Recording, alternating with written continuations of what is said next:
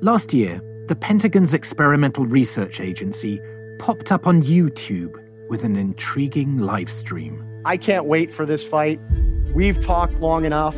As an excited commentator watched, a human pilot, known only as Banger, took on an AI powered adversary in a simulated one on one air battle. It's the main event, Alpha Dogfight Trials. Banger, I'm going to turn it over to you. Human versus AI, fights on. The planes wove and ducked on the screen. The computer, built by Heron Systems, dominated from the start. Another quick kill by uh, Heron, uh, four nothing. Banger gave it everything he had. Standard things that we do as fighter pilots are not working, right? So for this last one, I'll try to change it up a little bit, um, just to see if we can do something different. But to no avail. Looks like he's uh, Heron saddling up and with the kill. And again, more of just that superhuman aiming ability that we're. Banger lost all five dogfights live on the internet. A humbling moment for a fighter pilot who had volunteered for an unpopular task. Really was a patriot, I would say, in being willing to uh, play this role because you can imagine we searched long and hard to find somebody who would be willing to do it. This is Colonel Daniel Javorsek, better known as Animal. He ran the competition to find an AI system that could beat a pilot and had the job of recruiting the human adversary. At the bar, plenty of volunteers uh, actually show up with the cameras on and go, hey, you're in the hot seat. Uh, not so much. So, Animal's story is he's a fighter pilot with a physics PhD.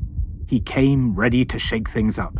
Most of us that, that we get to this point in our careers, we have uh, a lot of uh, history of watching I would say different technologies uh, evolve. Um, some of them evolve well, and, and we like to watch the things that, that uh, say uh, we make progress on uh, at the right pace, where we co evolve the tactics and technology with it. At other times, I would say we um, notice problems. He thought the military's software wasn't moving fast enough. It was very clear that the technology was out in front of the tactics and it was out in front of the culture. So he pushed for a competition where companies vied to build an AI system to go head to head with a human pilot and eventually win. Those AI agents had, had effectively flown 30 something years worth of continuous dogfighting time. It's not just fighter jets. The US military is pushing to have AI make many weapons and processes faster and more powerful. Defense Secretary Lloyd Austin referred to the tech push in a speech last month. Now, integrated deterrence means using every military and non military tool in our toolbox in lockstep with our allies and partners. Integrated deterrence is about using existing capabilities and and building new ones and deploying them all in new and networked ways, all tailored to a region's security landscape and growing in partnership with our friends. And so together we're aiming to coordinate better, to network tighter, and to innovate faster. But some fear even as the Pentagon accelerates, it's not moving as fast as its rival. China. Earlier this year, an American government commission on AI released an urgently worded report. It said China is an AI peer in many areas, and in some ways it has the edge on the US, and that America, quote, must win the AI competition. Is America's technological military supremacy looking fragile? Could its live streamed AI capabilities be an elaborate game of catch up? You're listening to Tech Tonic. I'm John Thornhill, Innovation Editor at the Financial Times, and your host for the series. This season, we've been asking whether the potential of AI outweighs its risks. Today, as competition between two military powers heats up, could artificial intelligence be the springboard China uses to leapfrog the US? And regardless of whose side they're on, how afraid should we be of lethal autonomous weapons?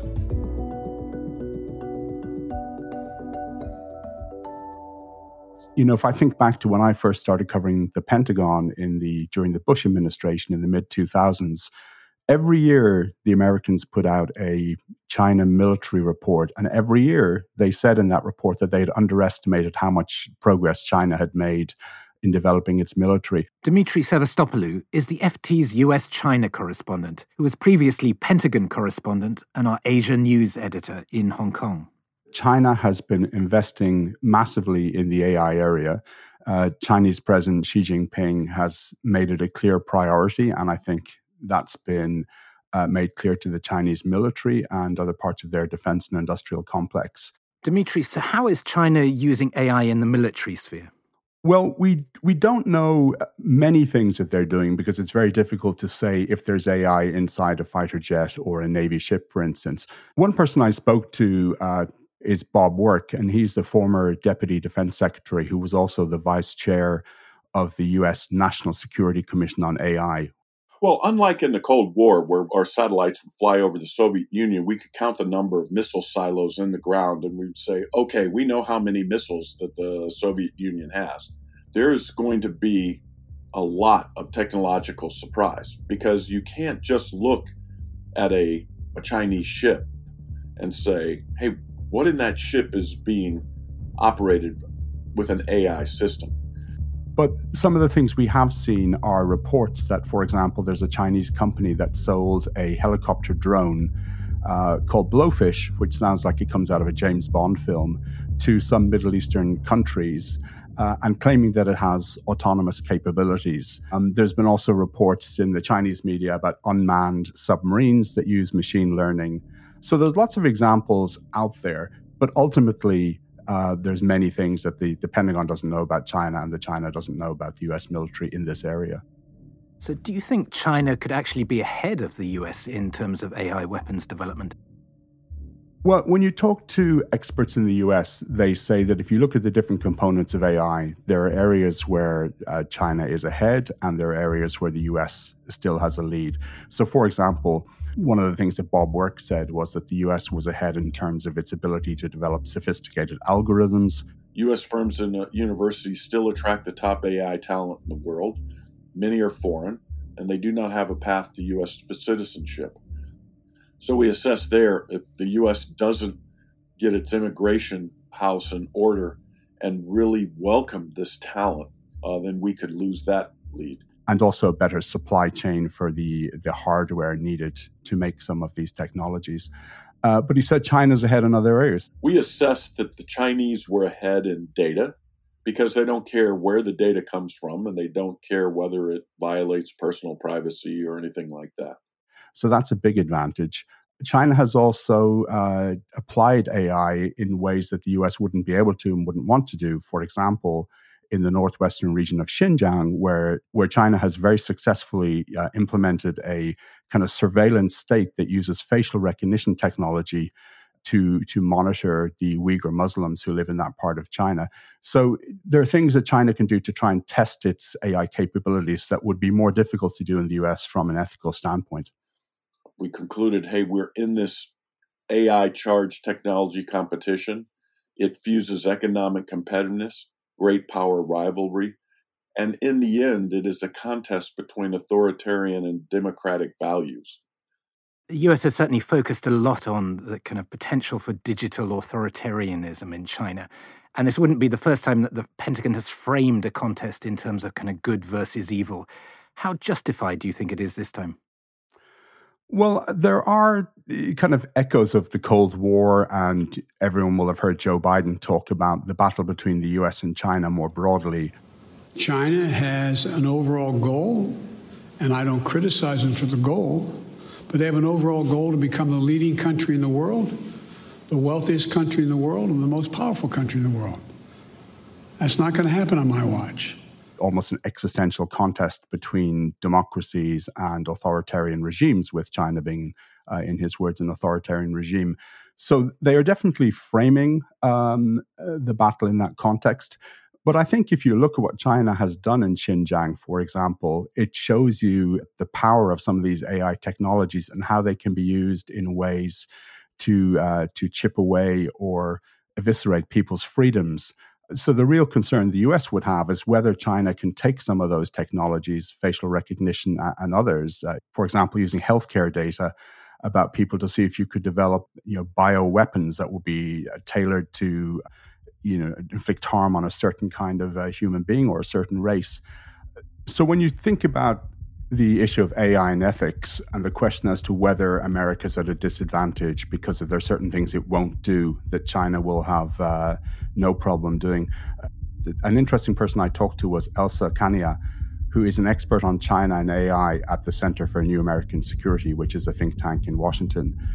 And she says that the ethics of privacy uh, are discussed in China, but in a very different way from in the US. There is a complexity to these debates in China where there is an emerging regime for privacy and the governance of personal information within China that uh, arguably has impacted China's tech sector more than we've seen the US tech sector, uh, influenced by concerns about privacy here to some extent. And I mean, the, the PLA has studied and debated and organized workshops or seminars around questions of what does AI mean for the law of armed conflict, uh, some international humanitarian law. There are ethicists in China who think deeply about what AI may bring in the future. I think there are reasons to doubt that the CCP or PLA leadership would be uh, excessively constrained by these considerations, but from their perspective, the US military has not always been consistent or wholly in adherence to its own ethical and moral concerns. So, one of the things that Elsa says is that there's a debate about you know, to what extent the US should uh, sacrifice some of its values to make sure that it doesn't lose the AI race to China. I think, although there is a debate about this, there are a lot of voices in America that say um, the US has to be very careful not to do some of the things that China's doing and needs to find ways uh, to get around that and actually develop AI in an ethical way uh, that will be accepted by the American population. Um. Did you know the Capital Ideas podcast now has a new monthly edition hosted by Capital Group CEO Mike Gitlin? Through the words and experiences of investment professionals, you'll discover who was their best mentor, what's a mistake they made that changed their approach and how do they find their next great idea?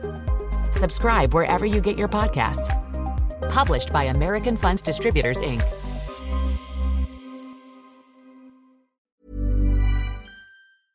In, in this democracy. So, stepping back a bit, Demetri, is there any brake on this autonomous weapons development? This great power competition that seems to be developing between the US and China seems almost completely divorced from other discussions about whether it's safe or advisable to be building AI systems into weapons or militaries at all. Well, I don't actually think that there's a huge brake on the development. There is you know, groups around the world, activists who are very vociferously arguing that you should have bans on some of these weapons, or at least you should have some kind of regulation to make sure that they don't uh, get used in inappropriate ways. Uh, one of those is the Stop Killer Robots campaign. Our main concern is protecting civilians. This is the, the underlying reason for doing this. And we're convinced that if fully autonomous weapons, killer robots, were to come into existence, that it would erode the protection for civilians that have built up over the years. We think that killer robots would cross a fundamental moral line. You should always have humans involved in the life and death decisions that are made on the battlefield. Some of the activists who support that campaign are calling for an international treaty uh, regulating these kinds of weapons. But I think, frankly, that's going to be very hard to achieve because getting any kind of international treaty uh, on arms control is just very, very difficult. So when I talked to Kania, she said that she didn't think a ban was feasible at all. I think as someone who looks at the or tries to look at the Chinese military's outlook on these issues, there's often a level of technological determinism. That the notion that once a technology has been developed, it is inevitable that it will be used on the battlefield. I think it is evident that militaries worldwide regard AI as an important technology, and certainly none of the major militaries that are driving these developments have espoused any genuine willingness to accept a ban. What about within the military itself? Is there skepticism about autonomous jets and armed drones and so on? So, for example, when I talked to Animal, who's the experimental test fighter pilot who ran the human versus AI fighter jet competition sponsored by DARPA, one of the things that he had to grapple with is how do you get fighter pilots who are very confident, very macho, to overcome distrust about the technology. I mean, partly they think that they're better than the machines and they don't believe the machines uh, can do things that they can do. So that's something that is true across the military, um, not just in this uh, Alpha Dogfight program, but when it comes to the development of other kind of autonomous weapons as well. Uh, one of the things that Animal talked to us about was there's a story in American folk history about John Henry. Uh, if you're familiar with the John Henry story, john uh, basically was a steel driving man um, that uh, the steam engine was essentially threatening. So in the in the folk story, he gets he gets uh, into a competition with this steel driving um, hammer, jackhammer, that is kind of hammering through mountain rock, and they're trying to hammer a tunnel.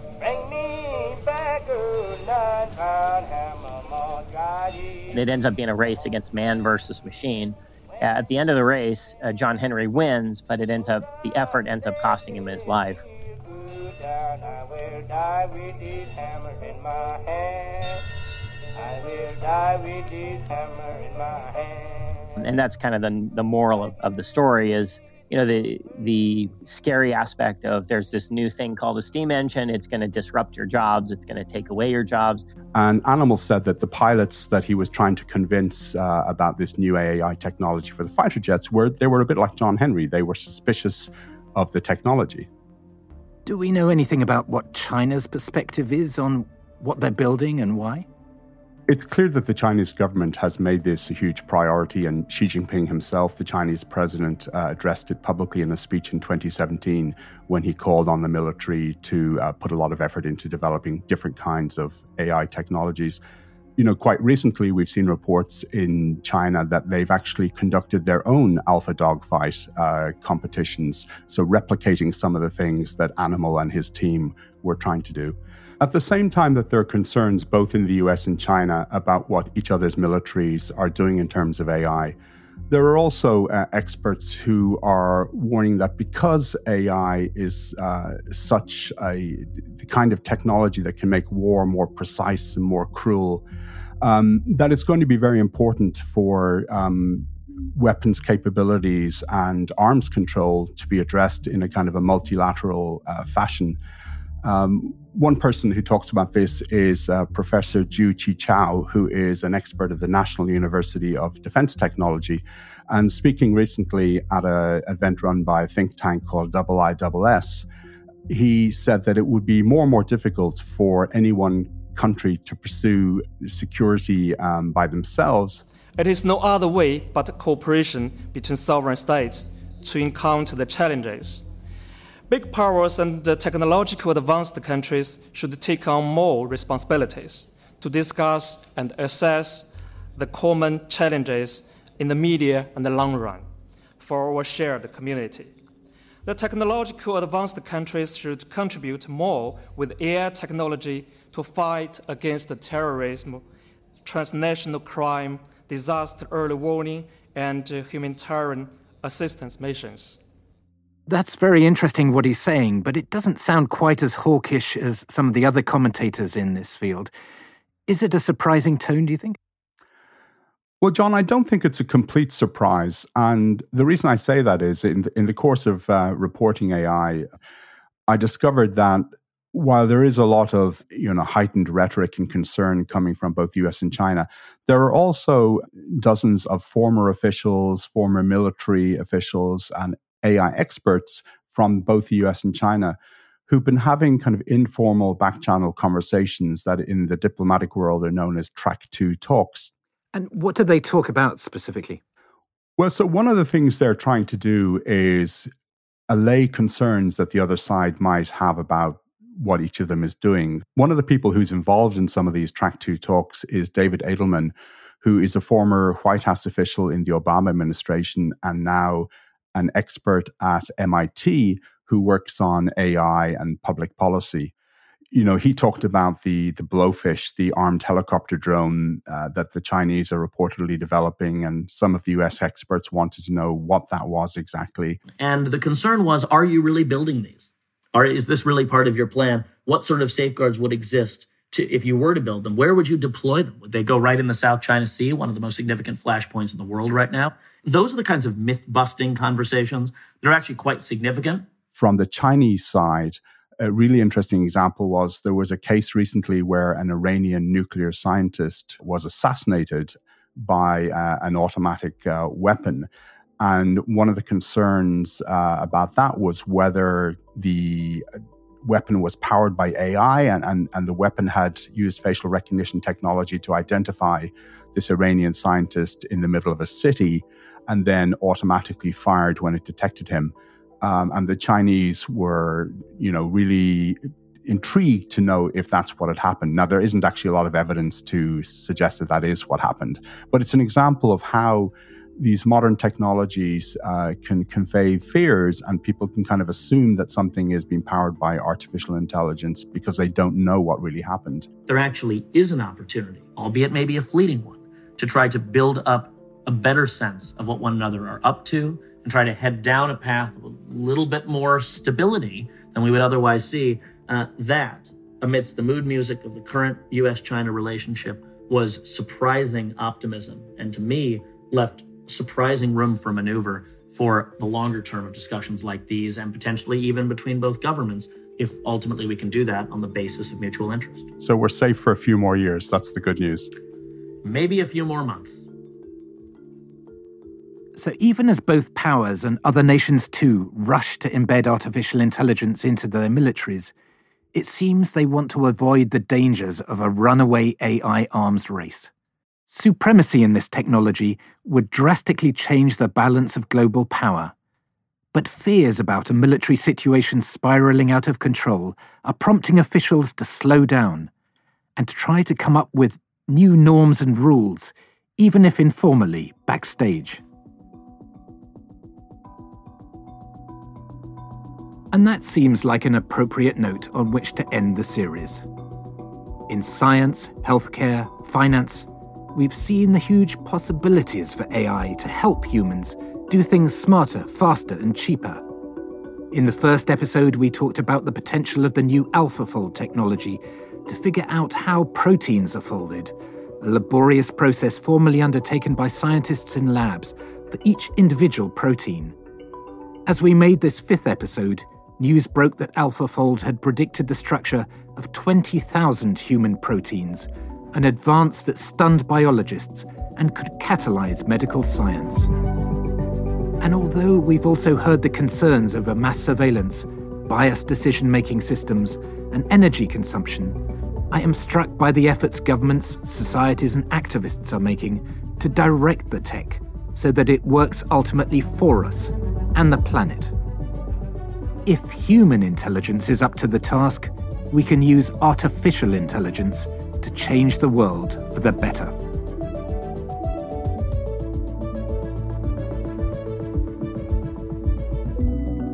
You've been listening to Tech Tonic from the Financial Times in London, with me, John Thornhill. Our reporter for this episode was Demetri Sevastopulo. Alice Fordham is our senior producer. Josh Gabert-Doyon, our assistant producer, Oluwakemi Aladesuyi, and Liam Nolan are development producers. Sound design and mixing were by Breen Turner. Sherry Fei contributed research from Beijing, and Cheryl Brumley is the executive producer for this series. Original scoring was composed by Metaphor Music. Thanks for listening.